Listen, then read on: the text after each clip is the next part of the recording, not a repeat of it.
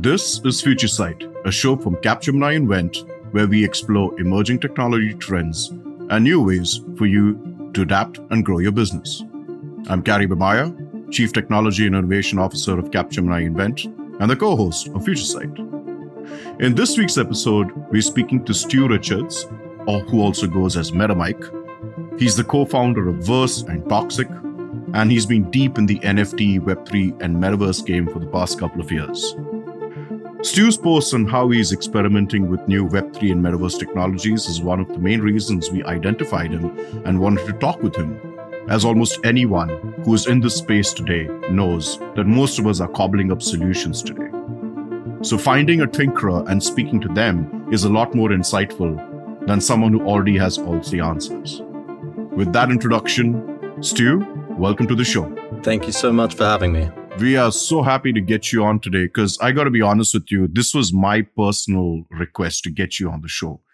Um, normally, when we do these shows, generally tend to go behind someone who's already been doing a piece of work for a long period of time, so we can really have a conversation with them to understand the history and of, of, of, of a certain space. But when it comes to Web3 and metaverse, two years is like dog years over here, right? I mean, everything gets amplified. so I really started following you because I was looking at a lot of the posts that you're putting up over there, and I was like, oh, here's someone who's kind of learning on the job. So, what have you been learning, Stu? How did you get to where you are today? What did you do before, and how are you in the Web3 world right now? Basically, I was in digital marketing for seven years in programmatic advertising, and um, you know was really focused on the data side of things, trying to figure out how we can integrate different data sources into you know the execution of media.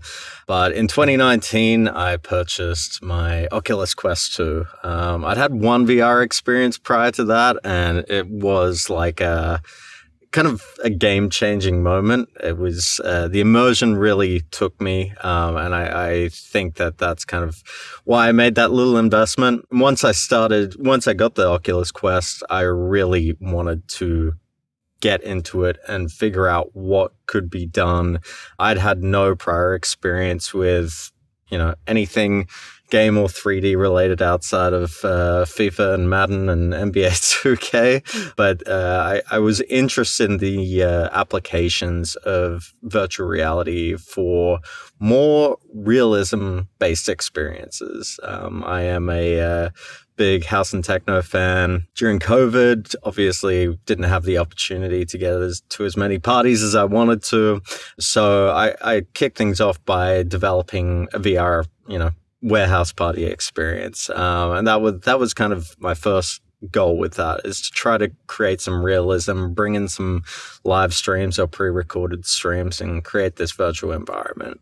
From there, I was like, you know, this could be applied really well to the fashion space. And so I started uh, having a dig around to see if anyone was doing anything on that front. And I came across, you know, the likes of the Fabricant, uh, the likes of DressX, and a lot of independent designers that I reached out to and was like, you know, is there any chance you'd want to collaborate or allow me to use your assets and garments uh, to bring into these virtual worlds? Uh, I wasn't you know, proficient enough to be asking those questions. So it was a period where I got to do a lot of learning about 3D, about the optimization methods needed to actually execute this and bring it to uh, hardware. So in that time, I got familiar with RTFKT. I uh, entered an Instagram competition, won one of their NFTs, and kind of got into NFTs from there. Uh, and it, it you know the the space of how 3D comes together with NFTs via digital fashion was really that entry point for me. You know, with these virtual experiences I was creating, my co-founder of Verse and I got together and we wanted to create virtual experiences and develop assets for virtual worlds, more on the Web3 side of things, the likes of Decentraland, Sandbox, Cryptovoxels. And so we started working with a couple of uh, independent uh, artists and designers on that side of things. Um, and then, you know, I did the typical uh, 2021 NFT degen thing of trading NFTs, trying to make a little profit off the top, but it was really a, great experience uh, to learn about the intricacies of what was being done from a community side of things, from a minting side of things, from things like gas optimization, really some of the, the technical uh, aspects of it. And after a while, back in February, um, I, I came along a, a, company called Gig Labs, and uh, there was a position there for you know leading partner success and working with some of their enterprise clients to drive strategy for them. And so I hopped on board there and uh, primarily working on their platform, Gigantik. We can go into that in a bit, but th- that's where my focus has been. And since then, I've really been tinkering as much as possible with all these advancements in the space across virtual reality, across augmented reality, more recently focusing a bit of attention on AI uh, and the expansion of different uh, open source and closed source tools in the space. For me, I really want to have an intermediate level understanding of as much breadth as possible and do that through constant experimentation of different tools out there. So, how did you get into this experimentation? Do you have a technical background, or is it something that you just jumped into and just started playing with? No technical background. Um, you know, it's it's. I actually did my bachelor in music technology, and it's funny how many creators in the space have a musical background, specifically music production or engineering. I think a lot of it has to do with the interest in optimization and the interest in optimizing pipelines. Uh, but it's just, you know, a lot of these communities that I'm part of, that's just a key theme. So I think that's really the, the primary link of interest. That's super interesting because last time we had, uh, we did the last episode, I was with Rita Martins, who works at HSBC, and she kind of overlooks, oversees a lot of the investments that they're making in fintech, Web3, et cetera, et cetera. And somehow the conversation started gravitating towards how she got into this role, which sounded very techy. And she had the same kind of conclusion that you said, or the same kind of tra- trajectory. She wasn't someone who was technical. She just got into it, tried to figure out more and more into it. And I think um, it's interesting that you mentioned that a lot of the people actually have a degree or training in something that's totally unrelated, but nevertheless can find an application to that skill set over here today. What do you think is the reason for that? What actually changed that someone who's actually majored in, in music production and everything else was able to find his or her feet in this extremely volatile and ev- evolving arena? Yeah, I think it points back to what you just said about the, the interest in tech innovations. It's typically uh, something that you know, especially if you're looking on more of the experimental music side rather than acoustic or maybe rock, like you are constantly utilizing new plugins, utilizing new synthesizers, utilizing different ways of uh, augmenting sound. Um, similarly to the arts, uh, a lot of folks that have come into the space are focusing on generative art rather than direct paintings that have been digitalized. The photography space is coming up a lot, and I think there's you know somewhat of a similar link um, in terms of being able to edit and ensure that the technology is being used to create the best product and outcome. Uh, but yeah, I think it's really that ability to utilize these new tools, these new ways of thinking, new ways of uh, creating a way of living um, that that's really brought a lot of people with that tech background into the space. Speaking of bringing people into spaces, you've been part of three platforms right now. So you've got Versed, Toxic, and Gigantik. Uh, first of all, what's going on here? Why are you part of three? right? I mean, are they different? Can they be consolidated? And which one should we really dive into? So Verse is it started as a virtual world experience venture that my co-founder and I went on. That over time converted into a, a community that de- we developed. Um, when I was in, let's call it Web 2 or digital marketing, I didn't think that posting about virtual worlds and metaverse and Web 3 was really something that ad sales reps wanted to hear about. So I, I created a separate LinkedIn profile. I called it MetaMike. I have no idea why I chose that name at that time.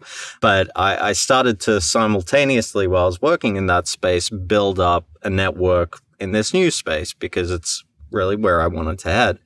And as that network grew, we we created a Discord server for that network and basically transition LinkedIn audiences across to to Discord and maintain conversations there.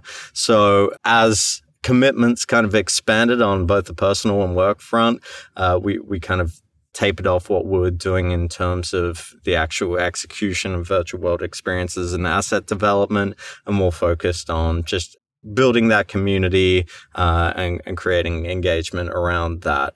Uh, as far as Gigantik goes, they've been running since 2017. I came on as a partner success lead for them, and that is my focus. We uh, are doing some really interesting things in uh, the space, focusing on enterprise brands, really creating a, a frictionless opportunity for consumers to get onboarded into enterprise brand programs. So, you know, when we're talking about this platform Gigantik we come in we help the clients develop their strategies. Uh, we launch branded marketplaces that are fully customizable for these brands. We uh, develop secondary marketplaces for them so owners can trade and sell the minted nfts that are utilized on that platform.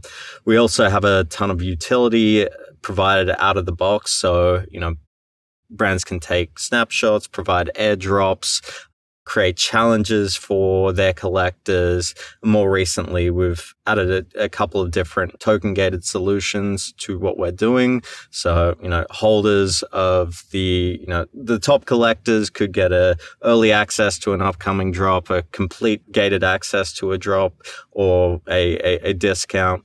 And the last piece that I'll mention is we recently integrated with tokenproof. So what that means is the collector of a brand's NFT can actually access a, an in real life event utilizing their NFT that you know no one else who doesn't own that can, and that token is verified upon entry. So we've uh, done some really interesting things with a couple of clients on that front.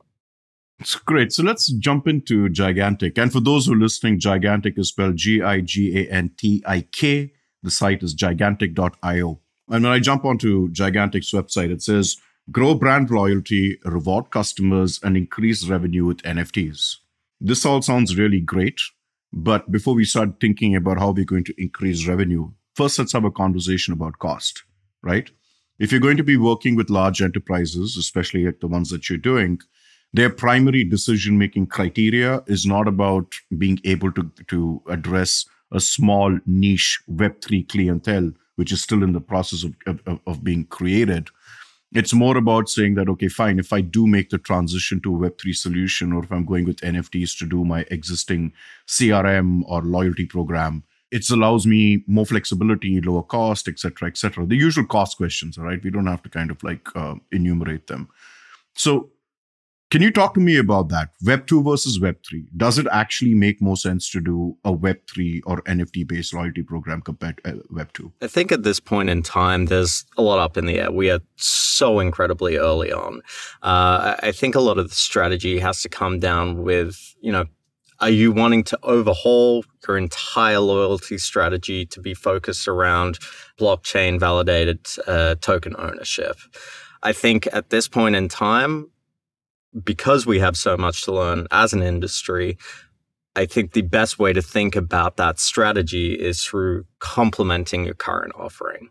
Now, that complementing can come through the way of rewarding uh, specific sets of customers um, that could be integrated with CRM and, you know, based off current ways of segmentation with unique access, uh, like I was discussing earlier. Uh, it could be, you know, if a brand is wanting to develop out a complement to, you know, let's take the case of Starbucks, um, a, a, rewards program. There's ways to really develop out how a consumer can benefit from the repeat purchase and engagement with a brand.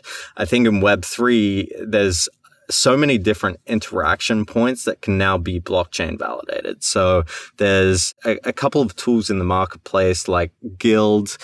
I believe Hype Day is another one that allows verification of engagement that's outside of the confines of the walled gardens. So, you know, if you'd never before in a Web 2 environment expect the ability for a user that likes a post on Facebook or shares a post on Facebook to then be rewarded uh, with any form of benefit because, you know, the cross-platform data just won't talk to each other. In, in these cases you can because you can verify that action on on chain.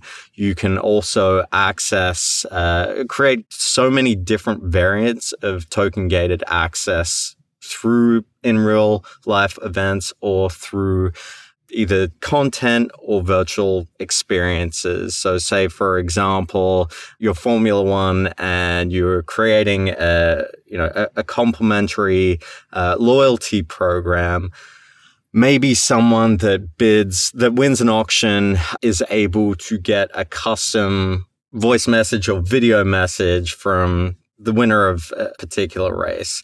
Uh, the bidders um, bidding over a certain threshold may get access to a private channel with a you know 30 minute uh, group chat with a driver. Some may get pit experiences based on token validated entry.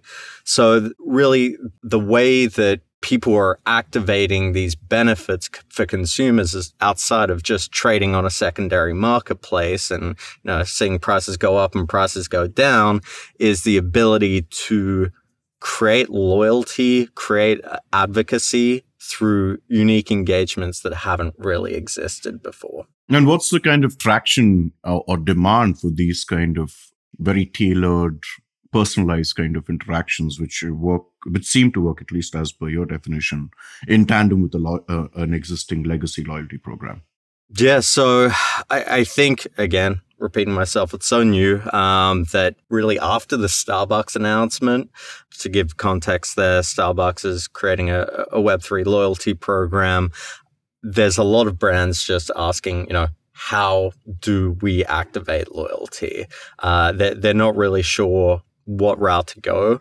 So there's definitely been increased demand from the client side of things. Uh, but in terms of the experiences, I think a lot of iteration needs to be done. So it needs to start out small with a, a, test of market to figure out what demand is, to figure out what pricing should look like for initial drops, if anything, to figure out if it's something that you are only going to be releasing as an airdrop or something free for loyalists. You know, take the likes of Budweiser, they've done multiple NFT drops that are paid, um, but they are attracting brand loyalists who are willing to pay pay that to be associated with the brand and feel some investment with it.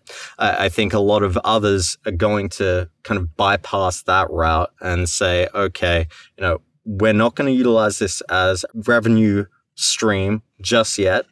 Our focus is going to be on figuring out what the market looks like, figuring out how we can onboard our current customers and uh, really not just focus on the NFT collector side of things, but really bring in a new crowd and figure out what the technology behind that means. You know, how do we create a, a seamless wallet creation experience and build on that over time? Reward customers first, then provide experiences to those engaging, then figure out what the next steps look like after that. Uh, so I think a lot of people are just like, where do we start? We want to go broad, but you really need to find that particular niche that you start testing with that provides an obvious benefit for your consumers. So speaking of benefits, because when I look at the Gigantik site, you've got you've got some pretty cool names inside over here, right? You've got uh, American Airlines, CNN, the NBA, Spotify, UFC. Is there, and you don't have to kind of mention a specific client, but when you've worked with all of these clients and all these kind of advantages that you're trying to build or, or, or at least seeing, is there like a particular story that kind of blew your guy, your mind when you thought about, oh my God, I didn't expect this to happen through an NFT based loyalty program, but something really unique happened? I think the and you know maybe this is just personal but the concept of challenges are really interesting to me to see how engaged consumers can be how willing a customer is to be a repeat purchaser on such a frequent basis I, I think you know the best comparison i could make is to sneakerheads that line up for the latest shoe drops the fact that you are seeing that from digital collectibles so early on has surprised me to some extent. But I think also a lot of people plan on this being a, a foundation for a, a new generation of collecting and rewards and utility. And so the earlier they're getting in and the as much they can as they can acquire up front, they're seeing long term value in that. They're seeing the ability to trade that on a secondary marketplace. They they're seeing that the audience is just going to grow over time. And if they're getting in early and if they're collecting and if they're being able to aggregate these assets that they see as having future value, I, I think that makes sense. Speaking of value, because there's a bit of a contradiction now between what you just mentioned and what I've seen on your post. You, I follow your post. Be careful. And one of the posts that you, and one of the posts that you had put was essentially talking about your your CloneX and you know you've you mentioned RTFKT already. I've been looking at RTFKT not just because I think what they're doing is really unique and and groundbreaking to a certain extent, but also because of the fact that Nike was able to make 185 million through the NFTs. So what are they doing differently? Right now, everyone's on the Web3 bandwagon. Everyone's jumping into NFTs, loyalty program, or creating a metaverse experience for a brand. There's different ways to do it. But Nike seems to be the one who's been really minting money in this, um, pun intended. So what's going on with them? It's it's a really interesting story. So I'm gonna go too far back, but you know, at least when I discovered them, I, I saw this new way of thinking about fashion. The fact that we are entering wearable economies uh, on so many different platforms, like Roblox is a clear and obvious example, Fortnite with skins, um, but they're all closed platforms. There's no way to uh, currently to bring them extensively across platform. I thought the concept of having NFTs linked to this and the potential future for interoperability of those sitting outside of walled gardens was unique and was something that really appealed to me. What they also did was kind of tap into the hype beast culture of Web3. They found their niche in collectors who were interested in collaborations with artists. Um, so when they released their CloneX project, there was a lot of hype about who the you know collaborator was going to be on that. And when it was announced that Takashi Murakami was going to be the collaborator, that really solidified this project for so many different collectors because it tapped into the art, the hype beast, the collectability, the fact that this was combined the the rarity and um, hype of street culture, but also was looking to the Web three side of things to kind of implement. I think, uh, you know, when they launched the CloneX project, I think it was three days after they launched or four days after they launched. Um, they announced that Nike were going to acquire them. Um, and the floor prices of those NFTs jumped massively, uh, absolutely skyrocketed. CloneX eventually got up to, I think, 23 uh, Ethereum, uh, Ether at the, the peak. Um, but a lot of that revenue is coming off secondary sales. Sure, it may not account for everything, but there is a chunk coming off of secondary sales. But what they have been able to do from a revenue standpoint is again tap into that hype beast collector side of things. So they they created this term forging, um, which I do believe they created a because uh, they initially forged um, a few assets back in the day before they released their CloneX project with um, CryptoPunks and specific shoes for them. but they created an entire suite of physical merchandise that could be forged, or in other terms, you could own a NFT associated with a physical asset that you would get. So, with that, unlike other uh, ways of going about it, where this was, you know, free of charge to holders, they charged a pretty penny for these items, you know, especially at the price of Ether at that time. There was kind of a bit of pushback from that. Uh, I, I think that the in some ways it's definitely warranted, but I think when you're looking at collectors who have made such a huge investment already, if we're talking about 25 uh, ether, like that's that's a large amount. And so with that, there's also the other side of things, and that is that if you held a CloneX or uh, an NFT that allowed you to mint three CloneXs uh, early on, you've come out with a massive, massive asset wealth of NFTs that have been airdropped to you. And so they've basically found a way of rewarding the collectors early on by giving these additional assets that, you know, theoretically would make up the the price that they're charging for these physical garments. Uh, so there's there's two ways of thinking about it, and I, I think it's definitely a smart approach. It's a revenue generating approach for sure. It combines concepts of giving loyalty by doing these airdrops, but also found a, a path to give collectors the ability to purchase things of low quantity that could also have a large future value from a uh, fashion point of view. But they've simultaneously done a lot of work in the 3D asset side of things and being able to focus on things like asset interoperability.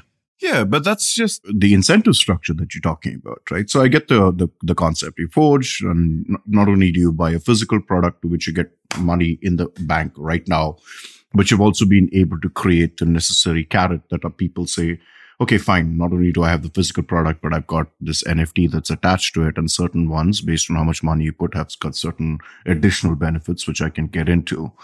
I get that. That I think everyone who's listening to to that should get it. But why do you think that Nike was cool with the whole Web3 ethos that RTFKT is pushing forward even now, uh, especially in terms of giving commercial rights to the actual asset that you own, to the owner of the NFT? That seems very counterintuitive. That's why you're on a podcast. That's why you're on a podcast. You got a lot to say. Say it here. Yeah, um, I've got a lot to say about that. Um, I'm I'm probably gonna. well, Nike and RTFKT have been very much open to this concept of the creator economy and giving their community the assets and training to be able to generate content and brands from what they're given. I think the the fact is that there is still, you know, when we're talking about commercial rights, there's still a lot of things that are restrictive in, terms of ways that you can utilize it, ways that you can tap into the, the brand's IP. And, and I wouldn't say it's as open as, say, a CC0 project where you, you can do whatever you want. And I, I've seen people be kind of had damage inflicted uh, based off of that, where they, they've tried to create their own brands or their own innovations with their assets, but because of what I would say is somewhat confusing terms, it's kind of backfired. And I think that really that's definitely fair on Nike's part. I think it's also interesting um, because they have RTFKT creators. So they have a specific application that you can, you know, uh, complete that allows you to be a verified RTFKT creator. I'm not exactly sure what that means, but if you think about it, I think they're cool with it because all of these people are po- posting their clones on their Twitter timeline. They're posting this content, this this new generation of user generated content based off NFT avatars that they own. It is going to be hugely fruitful for them in the future, especially once, and I'm going to assume in all likelihood, this ties over into in, in sporting experiences. Potentially, say, uh, an AR filter on top of a a player in a game at some point. Who knows? But it's free promotion that is tapping into a although small, still pretty large audience. Um, but you you know you got people going out and spending hours and hours pushing this.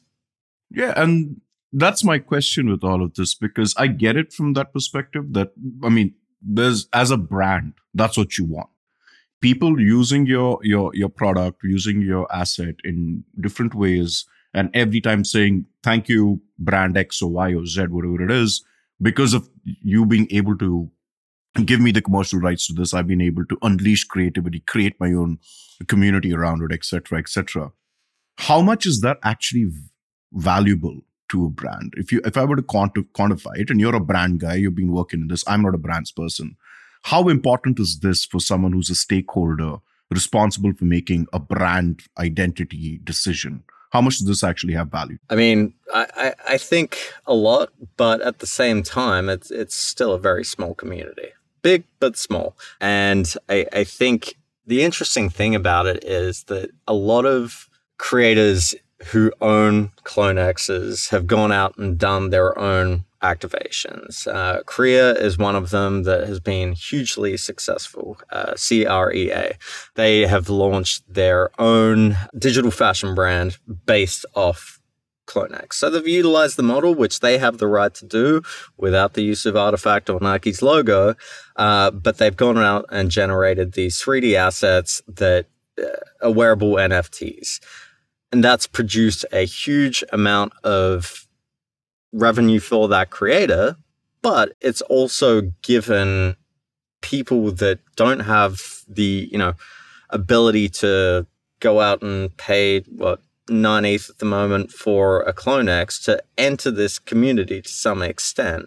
And I, I think that's valuable because you're having this brand loyalty with this end goal uh, of being able to own a CloneX or able to own a monolith or, or, or, something and something aspirational, but you've had the creators go and create those streams for you, put in the work, create those loyalists that you didn't actually have to necessarily go out and, uh, and acquire. The community's kind of acquired for you.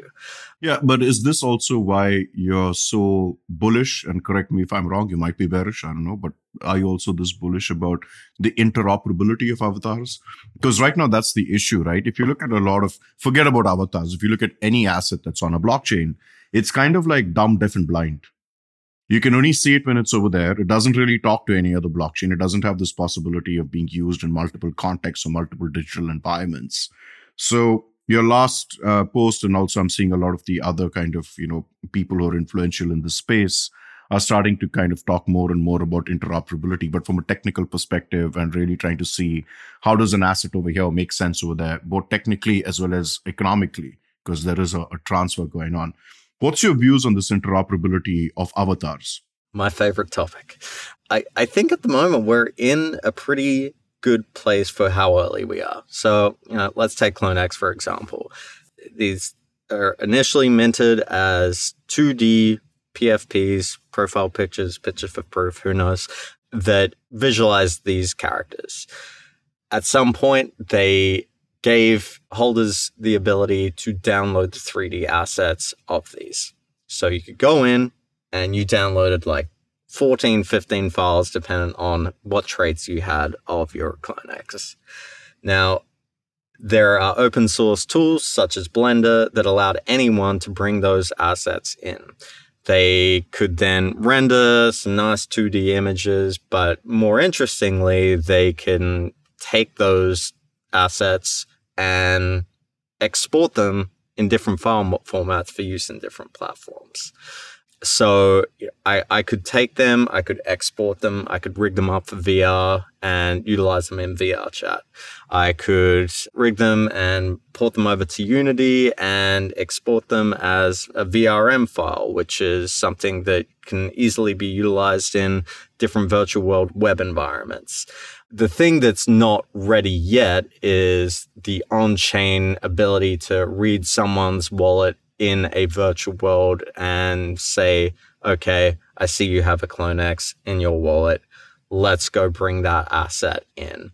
It will get there eventually. And, you know, if we take a look at some, something like Decentraland, that's a great example of where that is currently happening, where I can go in and I can either purchase wearables that are NFTs and in Decentraland, I, I, I, can utilize them. But your point, you can't really utilize them outside of Decentraland unless you have the 3D files. But uh, I, I think, you know, there's a couple of projects in the space, uh, Void uh, or I'm a Degen. Um, they were one of the first to do it where they uh, allowed you to download your 3D uh, avatars. Um, prior to that, crypto avatars, I believe, was one of, if not the first, that allowed you to own that NFT, but also download that avatar. So, yes, we are early on, but I, I still think, and I've provided some guides about how to utilize your CloneX in different places. We're still in a pretty good place. Uh, what it does require, however, is a lot of education. And it's not easy for someone who owns this to go in and download the files and be like, okay, now I'm going to put it here, there, and everywhere. It takes education. I think RTFKT does a really good job at providing that education for the community. So the RTFKT creators have like a, a weekly um, webinar where they go in and they, you know, help the community figure out how to use these. But it, it's relatively high barrier to entry for someone that's had no 3D experience. That brings me to my the topic that I've been really wanting to talk to you about, about all this new mix that's happening thanks to NFTs plus 3D uh, visualization and automation.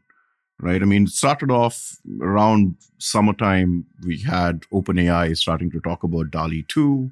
DALL-E 1 had come out, didn't really make that much of a, you know, noise and impact. I mean, people knew about it and said, okay, very nice, very cool. See you later.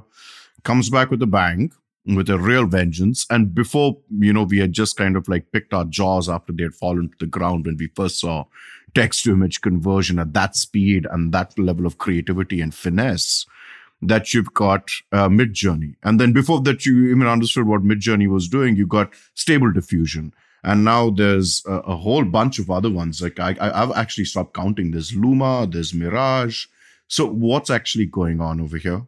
why has this actually happened and how is this impacting your space which is this whole uh, creation of avatars and nfts loaded but fantastic question I, I, think starting off you know I, I was in the same boat where i stumbled upon 2 you know, before the hype, I will say, and was posting about it because I, I, would never seen anything like it. I, I, think with a lot of the prior AI the text generation and video generation by just multiple um, images. It was cool and fun to experiment with, but didn't really represent anything. It was a, a cool way of thinking about art, but it wasn't applicable. It wasn't. It, it wasn't ready to disrupt like it currently is. Um, and and then you know got onto Midjourney, got in there experimented with it and had fun.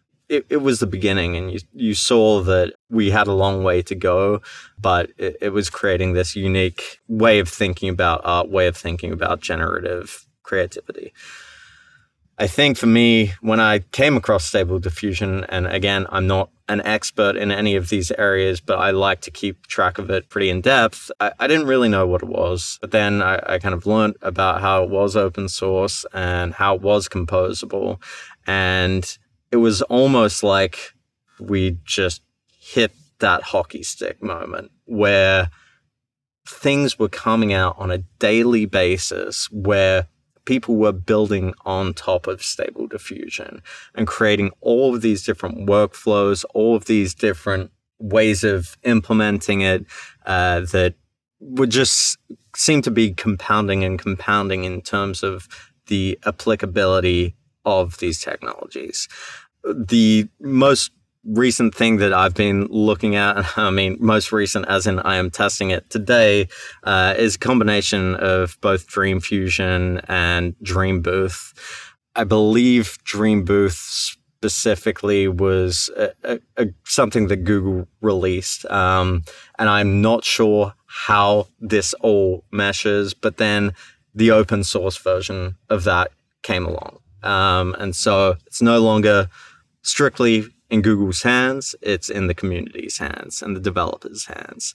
And so at the moment, DreamBooth, for example, and I always get confused with the two, but DreamBooth allows you to upload a set of images, however many you want, to create a, a training data set that allows you to generate uh, your own prompts off of. So, for example, you know, I uploaded eight photos of myself, only eight photos, and I, you know, wanted a representation of myself in Star Wars, in, in a Star Wars poster. And I could just t- type that prompt in, and within a matter of minutes, based off whatever um, GPU you're running on, uh, you have the ability to get a personalized version of yourself on a movie poster. And, you know, it's absolutely insane if you think about where Midjourney was a month ago month and a half, two months, that we're at this point now. Now, a lot of what I'm interested in is seeing how different platforms and UIs are building on top of these open source technologies. It's those platforms that are going to draw a lot of attention and potentially funding. But if, if you can seamlessly integrate a, a nice UI on top of these platforms at a reasonable cost, it, it, I, I think that's really where the opportunity lies, either for creators or brands or yeah. And that was actually my next question because I was trying to figure out how is this this new kind of automation and content creation? Because I mean, l- let's be straight here. These new text to image algorithms have now moved on to text to video, and still, you know, they're they're also kind of like making background environments. So increasingly, the necessity for someone to actually go ahead and create a piece of content uh, which can be highly visual, highly interactive, etc., and very original, um, requires less and less input, less and less time, you could say. So, how is this going to actually impact, firstly, the creator economy, and then, of course, brands? Because at one point of time, you know, the big difference between a brand and an individual creator before were the resources that was available to them. And that seems to have, come to a kind of like a, um, an equilibrium today, or at least like a more democratic standing. So, how's that going to, how's, how are these tools going to impact them? Maybe I uh, am being too naive about it, but I think the the concept of a prompt engineer may become something that is more thought about from a branding perspective or, or from uh, you know someone wanting to utilize these tools to provide artistic outcomes. What i mean by prompt engineering is basically the way to understand the data sets that uh, have been trained, uh, understand the different features in terms of the, the prompts that can be used to uh, either develop or negate certain parts of the images coming to, to fruition upon processing. I don't think that at this point in time, or it's so hard to tell because of how rapidly things are increasing. But I, I think it, these concepts may start to integrate into some creative work. I, I think maybe from an outsourcing perspective, it may become a lot cheaper to produce a minimum viable product from a creative standpoint. Um, so I think that's definitely going to disrupt things. But from you know a, a real creative execution standpoint, you're still going to need a lot of resources to be able to produce the outcome you you probably want. Those resources may change though. They they may come in different forms. I, I think the other thing that we are starting to see, and this is DreamFusion, is text to 3D. Uh, and this is pretty mind blowing where you can go in and you know I, I have been utilizing Mirage for this, which is basically a platform that uh, is a nice UI that allows you to process um, all these prompts on all these different models. And I can type in a female bust made of ceramic. And within a relatively short amount of time, I was able to receive this not perfect, but really unique, well structured depiction of this model. And so I, I, see that as like early days on the 3D side of things. But once we get to the point where a lot of 3D modeling doesn't need to be done, I think that's going to be a major disruptor as well, especially since things are moving in a lot more of a virtual world space and a lot more of a 3D rendering rather than just 2D. Yeah, no, that that's true. But um, there is one point I wanted to kind of pick your brain on because again, I, I found a bit of a dichotomy, Stu, with what you were mentioning. So a lot of the tools that you've been mentioning are very open source. You obviously are a fan of using open source tools and the whole open source movement in general. But at the same time, I also saw your, I wouldn't call it a critique, but your thoughts on MetaConnect. And there, there were a lot of complimentary kind of like inputs you gave, right? I mean, in terms of like what they're trying to do over there. So I kind of feel that you're you're in the you're you're, you're becoming the perfect middleman. Huh? On one side, yes, open source, love what they're doing, gonna use them, support the creator economy, blah blah blah. On the other side, hmm, I kind of have this positive feedback loop to give back to Meta and what MetaConnect was all about. Can you give us two things? First of all, what did you think about MetaConnect? And how do you actually make sense of this juxtaposition between open source and closed metaverse, which Meta is trying to create right now? Another brilliant question. And you're spot on. I, I think over time, especially since MetaConnect, my perspective has somewhat changed. I wouldn't say I'm all pro Meta fanboy. The most interesting part to me was definitely the the research and what Meta AI is doing. Um, I think they're developing some pretty groundbreaking tools that will impact how the masses enter this space. I, I, think you're always going to have developers that are wanting to push the the limits of what is happening and make that available for the masses. But at the same time, if we're talking about onboarding consumers uh, and increasing users and getting people exposure to these tools, you know, Meta's probably going to do a pretty good job at that.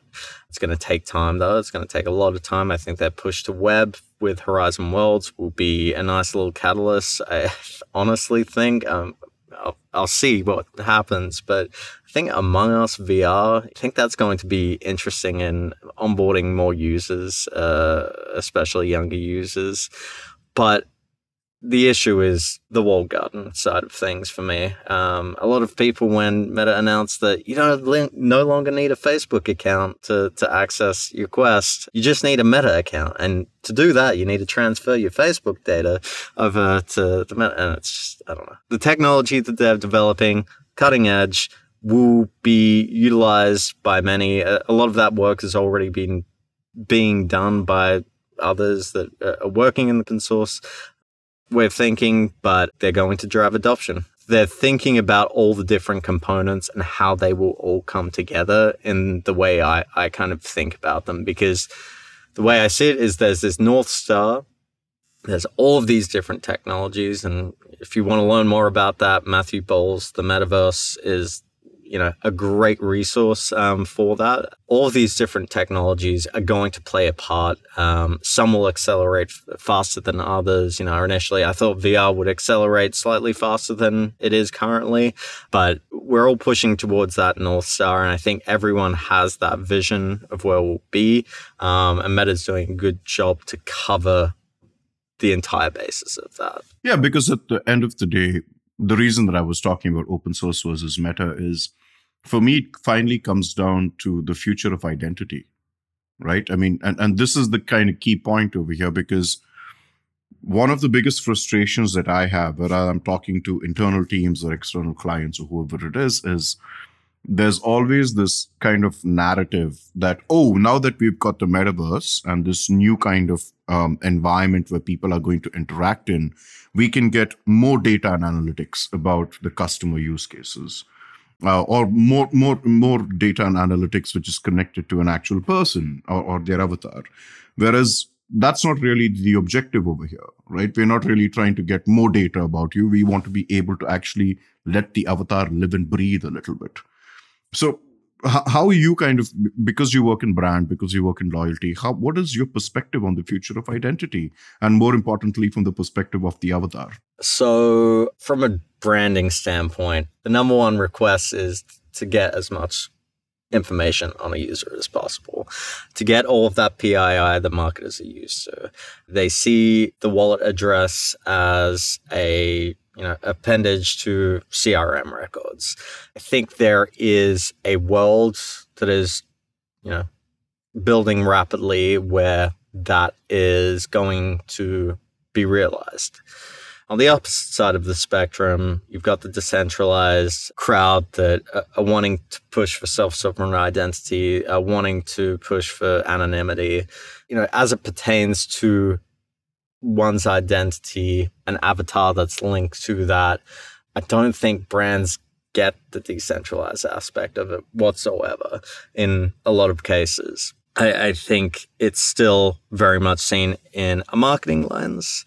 I don't think even many people in the, the Web3 space or the NFT collector space can kind of express what self sovereign identity means to them.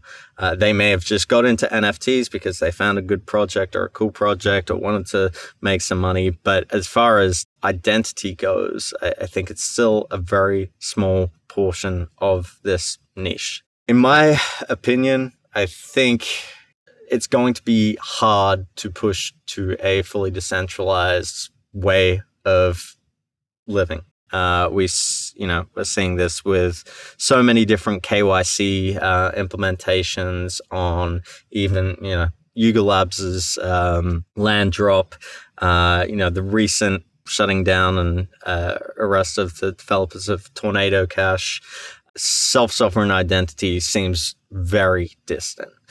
And I think the way of kind of tapping into that to some extent is not requiring someone to have a meta account to be able to access a piece of hardware because all of that will eventually go back into the ad stack um, in one way or another.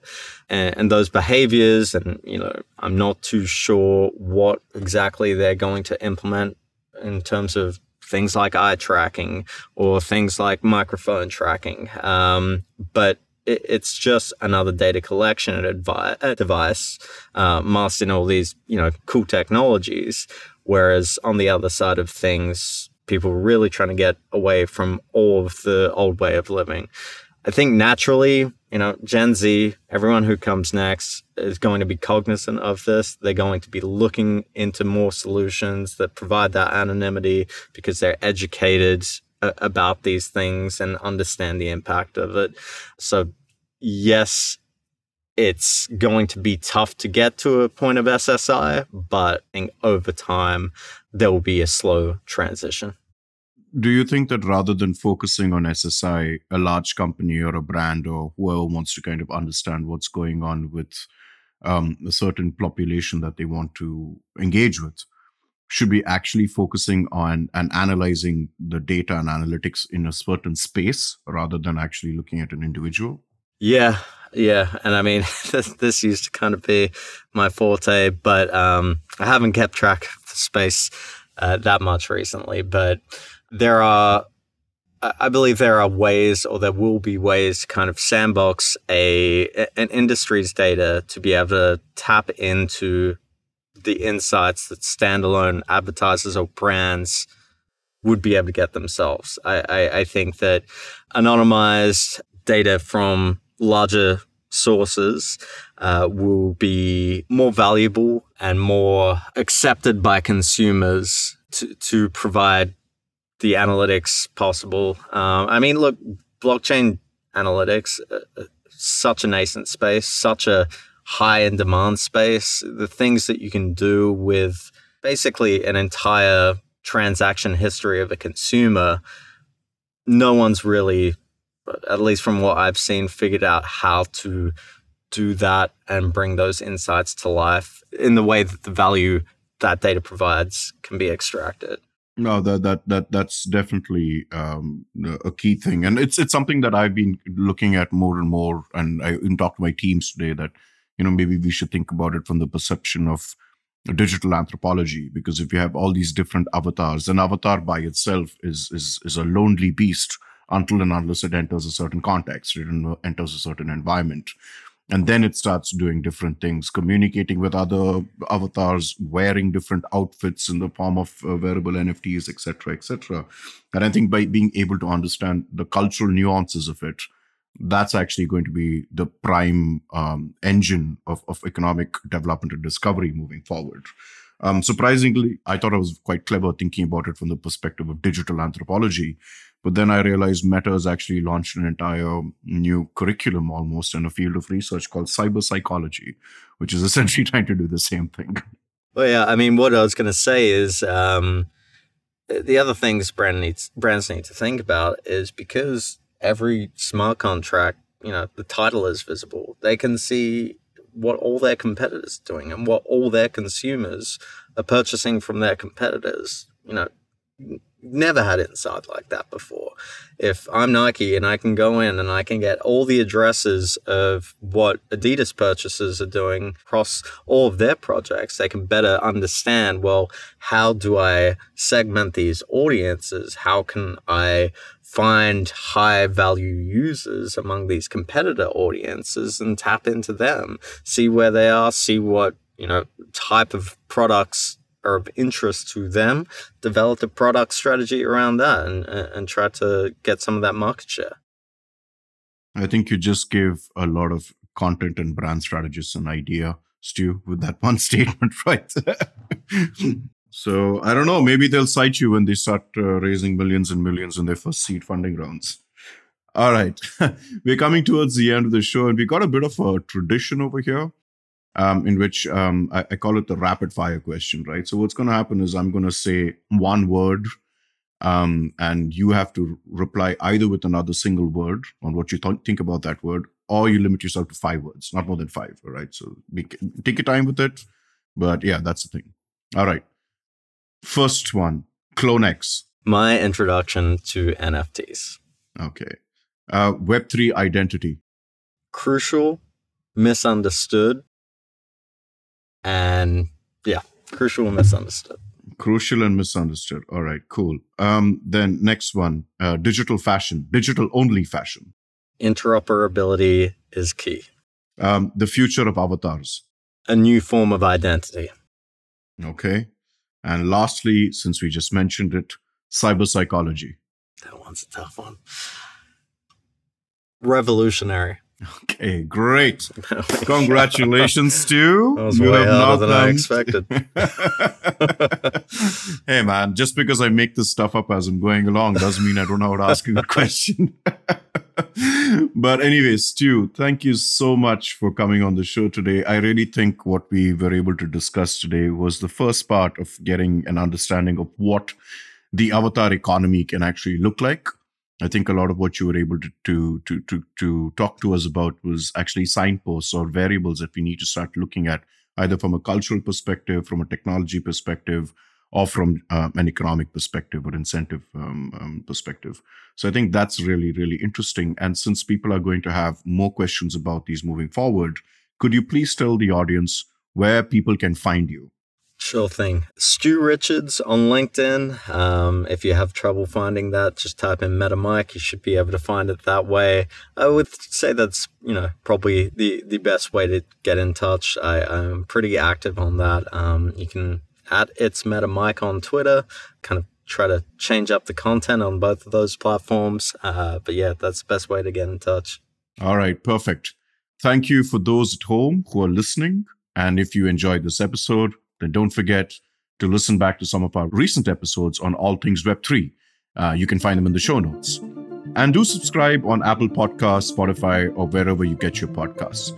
We'll be back next week where we'll be discussing more and more interesting and complex challenges and how technology provides an answer to them. This has been Future Sight, a show from Capgemini Invent. We'll see you soon.